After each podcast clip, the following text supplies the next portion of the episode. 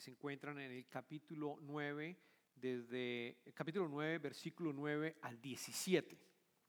Si toman, pueden tomar sus Biblias eh, y seguir a medida que yo estoy leyendo la palabra, o pueden seguirla a través de las, de las pantallas donde vamos a proyectar los diferentes versos. Al irse de allí, Jesús vio a un hombre llamado Mateo sentado a la mesa de recaudación de impuestos. Sígueme, le dijo. Mateo se levantó y lo siguió. Mientras Jesús estaba comiendo en casa de Mateo, muchos recaudadores de impuestos y pecadores llegaron y comieron con él y sus discípulos. Cuando los fariseos vieron esto, les preguntaron a sus discípulos, ¿por qué come su maestro con recaudadores de impuestos y con pecadores? Al oír esto, Jesús les contestó, no son los sanos los que necesitan médico, sino los enfermos. Pero vayan y aprendan qué significa esto. Lo que pido de ustedes es misericordia y no sacrificios, porque no he venido a llamar a justos, sino a pecadores. Un día se le acercaron los discípulos de Juan y le preguntaron, ¿cómo es que nosotros y los fariseos ayunamos, pero no así tus discípulos? Jesús les contestó, ¿acaso pueden estar de luto los invitados del novio mientras él está con ellos? Llegará el día en que se les quitará el novio, entonces sí ayunarán.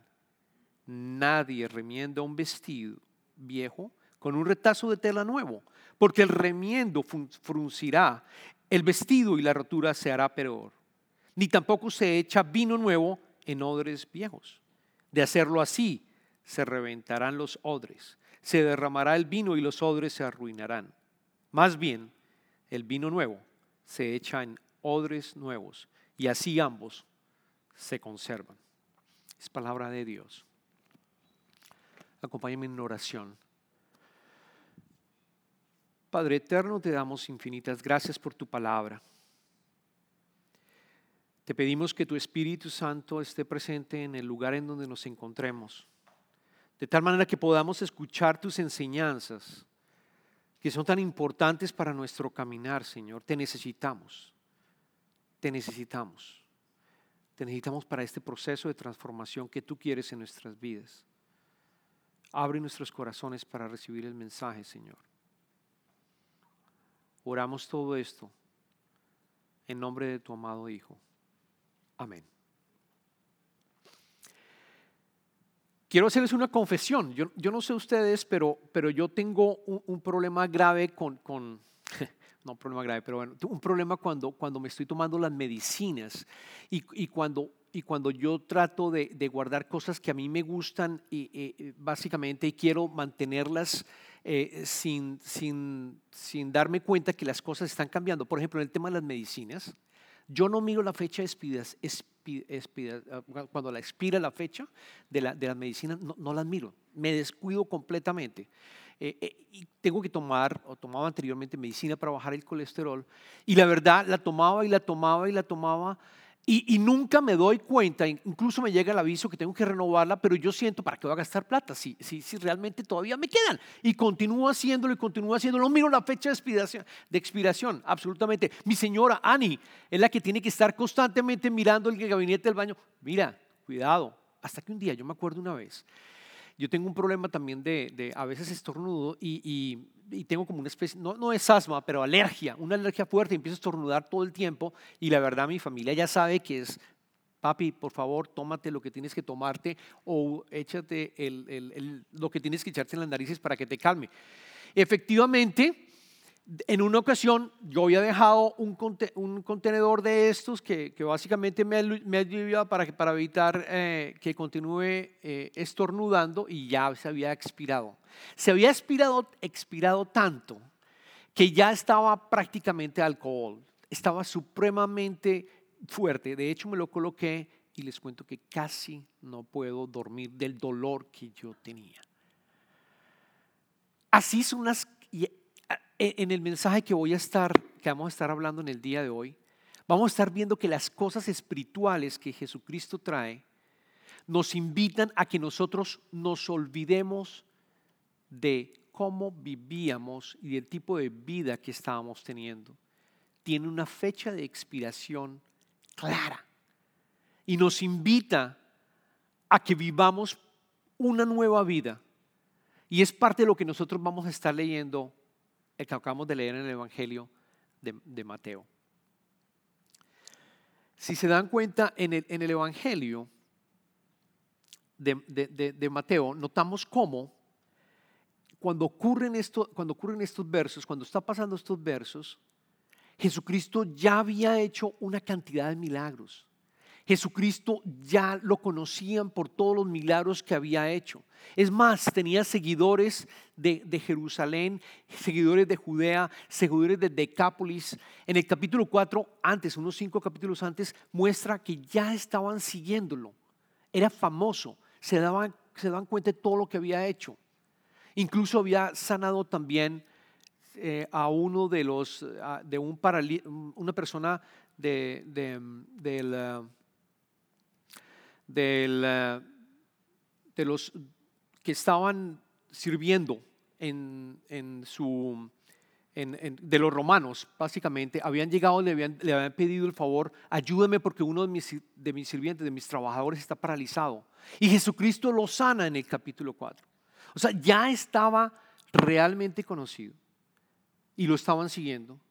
Y Jesucristo pasa y ve a Mateo sentado en, el cubículo donde se recibían y se cobraban los impuestos. Porque Mateo era un recaudador de impuestos. Él era judío, pero era recaudador de impuestos.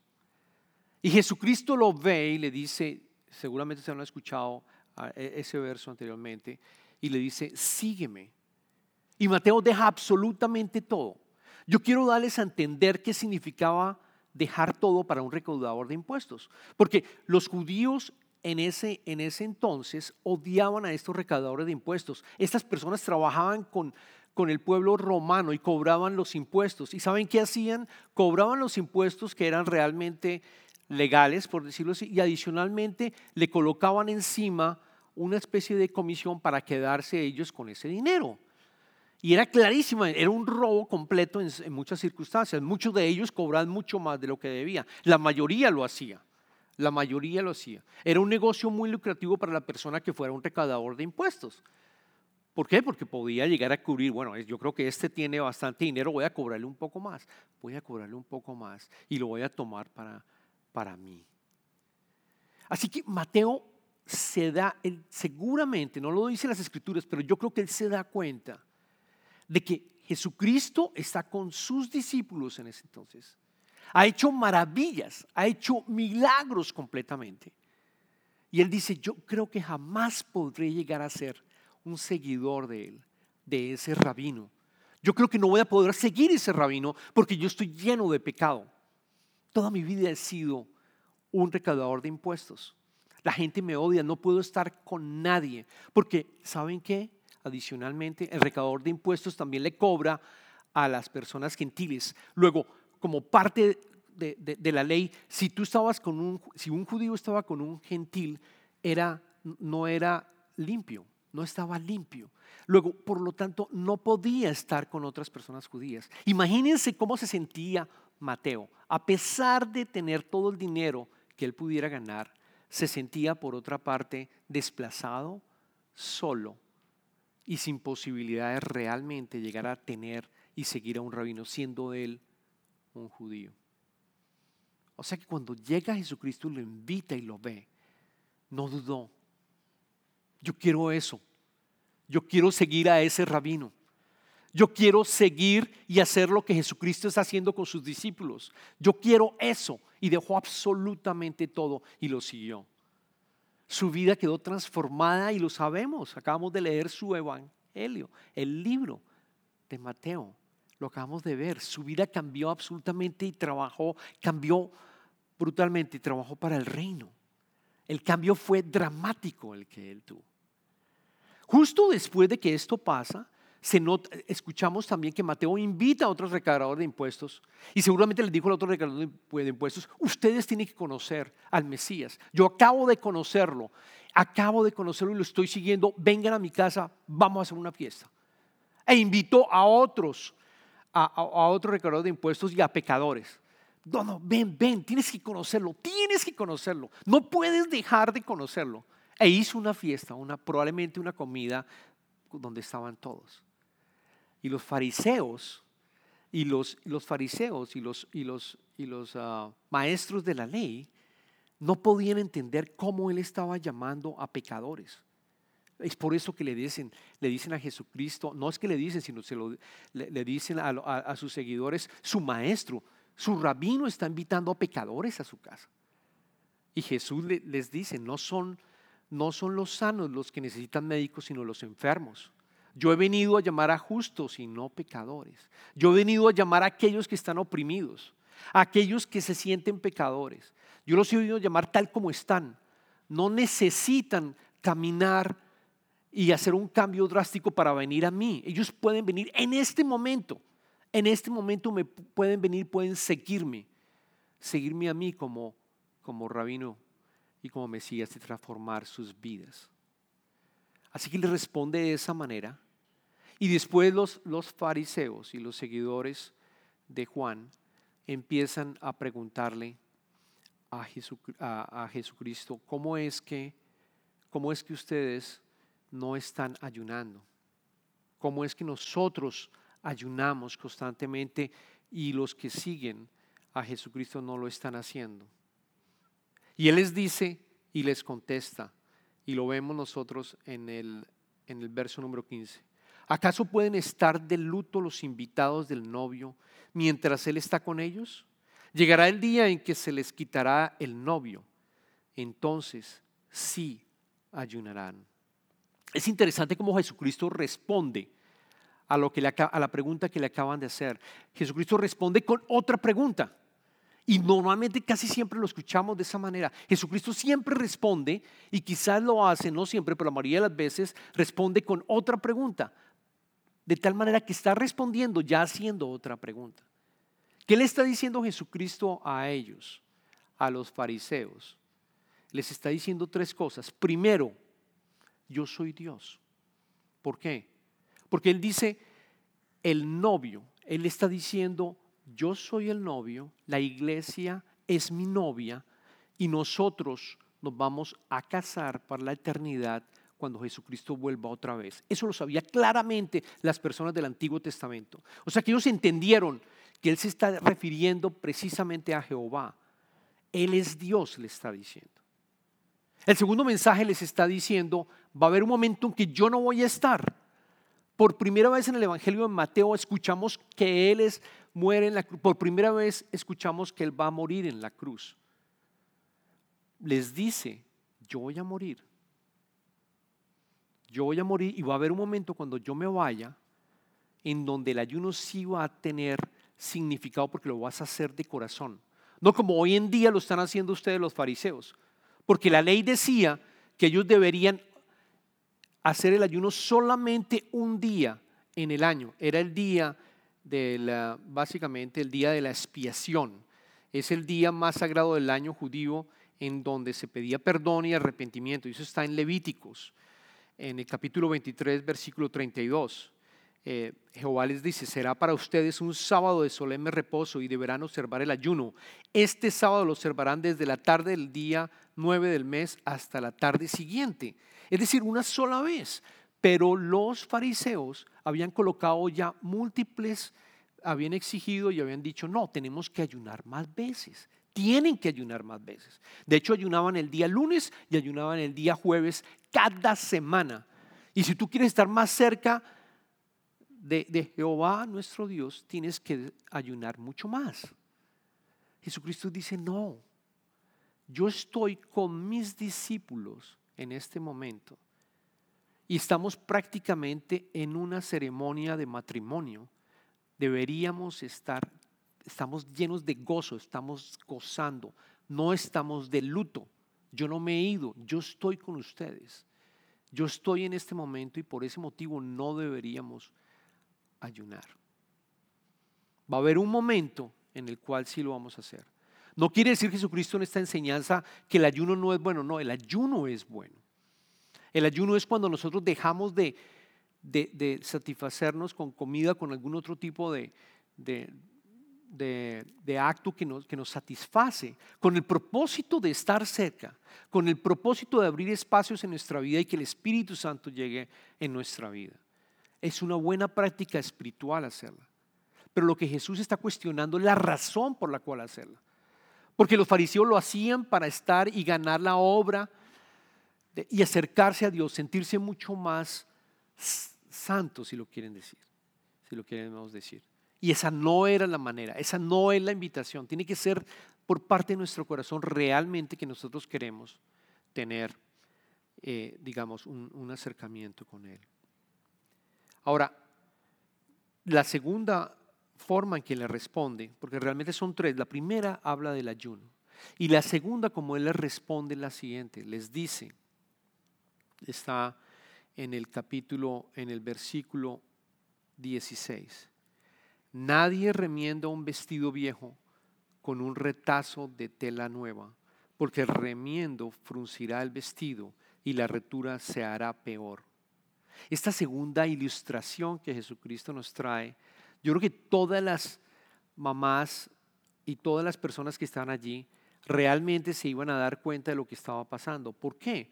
Porque en esa época las prendas eran de algodón y así como las prendas eran de algodón, cada vez que se mojan las prendas y se lavan, la, prenda se encoge. De tal manera que tratar de, parcharlo, o sea, tratar de cubrir un hueco que tuviera esa prenda con otra pieza, no iba a funcionar. ¿Por qué no iba a funcionar? Porque la primera vez que tú la ibas a lavar teniendo ese parche, ese parche se iba a encoger. De tal manera que se iba a romper la prenda original y se iba a perder absolutamente todo. Lo que está diciendo Jesucristo es, no, yo vengo a darte un manto completo. Yo no vengo a hacer parches en tu vida. Y quizás es una de las preguntas para cada uno de nosotros. Quizás cuando nosotros nos acercamos al Señor, nosotros queremos que Él sea un parche en nuestras vidas que vamos a poder utilizar para arreglar algún problema específico. Tengo un problema de salud, Señor, ven, ayúdame a resolver este problema. Un problema de trabajo, ayúdame a resolver este problema, Señor. O cualquier otro problema de relaciones, ayúdame a resolverlo. Jesucristo está diciendo, no, yo no soy un parche. Yo no vengo a cubrir huecos en tu vida. Yo vengo a darte un nuevo manto, a darte una nueva vida, porque tú tienes el Espíritu Santo.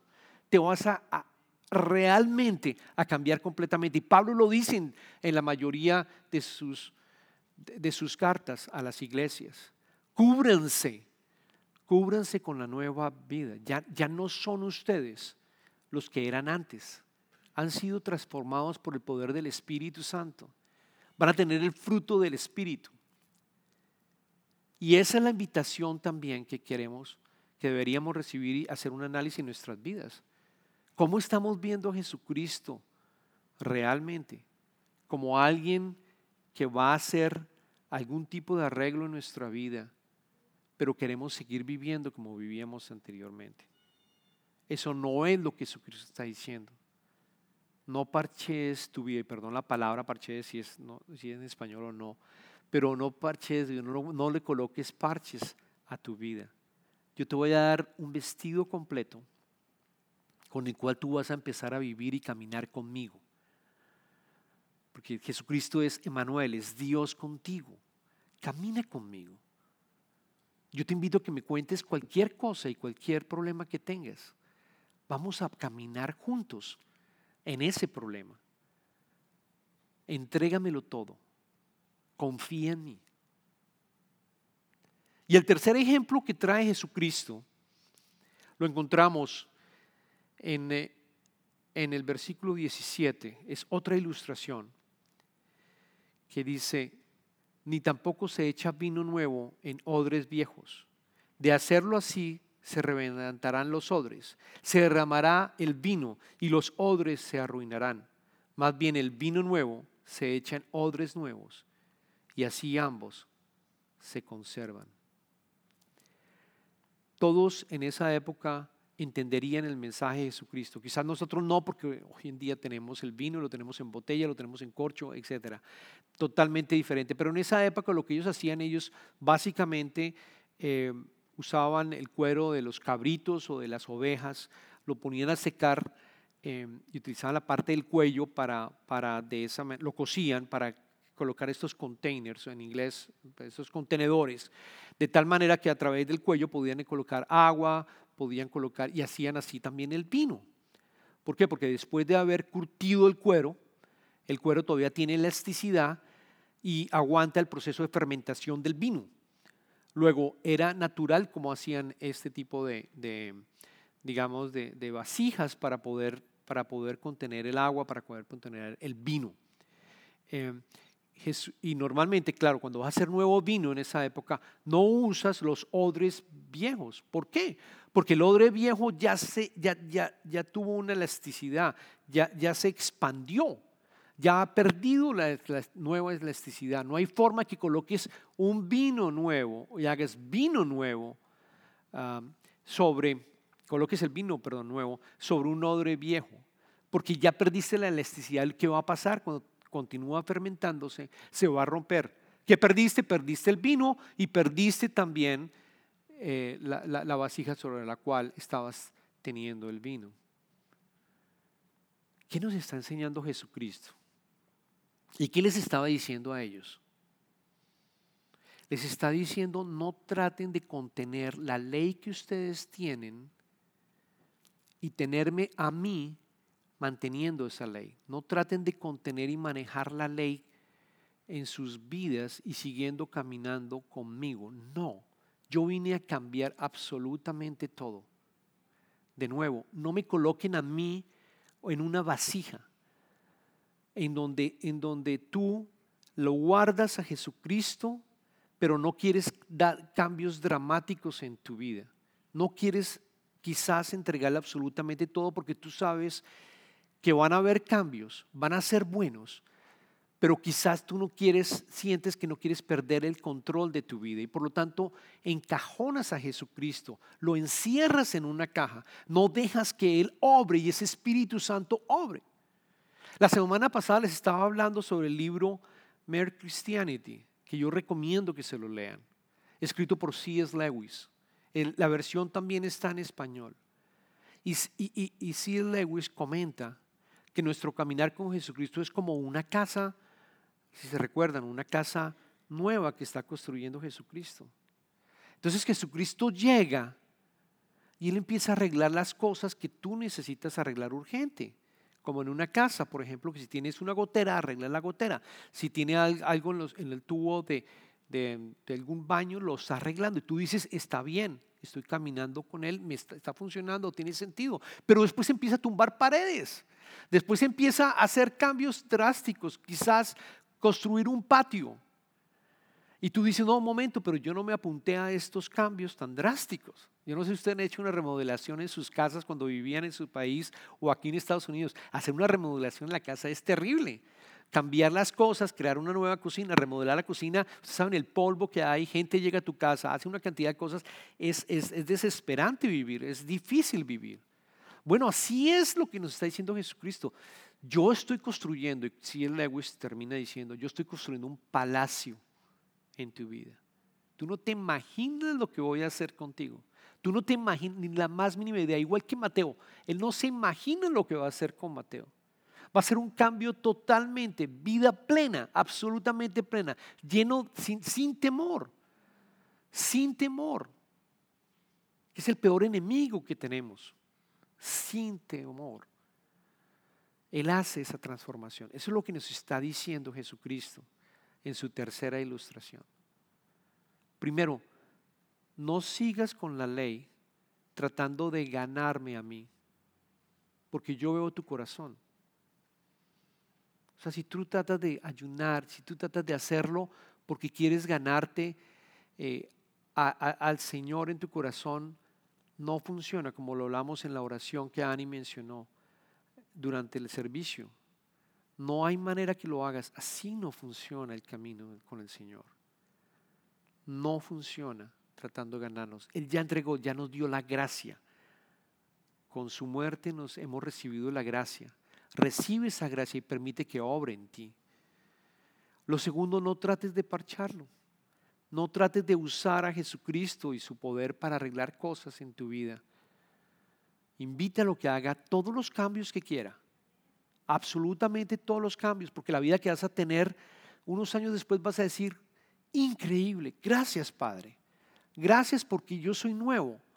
Gracias porque tú me has hecho una persona nueva. Y por último, no lo dejes en una caja. Yo creo que la expectativa de nosotros como cristianos, yo he llegado a la conclusión que es muy baja. Nosotros tenemos unas expectativas muy bajas. Soy cristiano, pero mis expectativas están por el suelo. Cuando deberían estar, wow, súper super altas. No hay límites. Él lo dijo Jesucristo, conmigo vas a hacer cosas incluso más grandes de las que yo he hecho. Yo los invito, hermanos, a que reconozcamos en nuestras vidas si alguno de estos ejemplos que Jesucristo dijo en aquel entonces sigue siendo válido en este momento y que lo invitemos a este proceso de transformación. Pero la clave está en seguir a Jesucristo como lo hizo Mateo. Mateo se levantó. Mateo dijo, voy a dejar el trabajo que más dinero da en este momento. No es acerca del dinero, es acerca de tener dioses que te están atando. Es decir, ok Señor, voy a hacerlo, voy a seguirte, voy a ser tu discípulo, voy a hacer lo que tú dijiste que debemos hacer como hijos tuyos. Y voy a hacer ese paso con fe. Hazme nuevo. Quiero cambiar. Quiero que construyas un palacio en mi vida. Ese es el mensaje, hermanos. Oremos.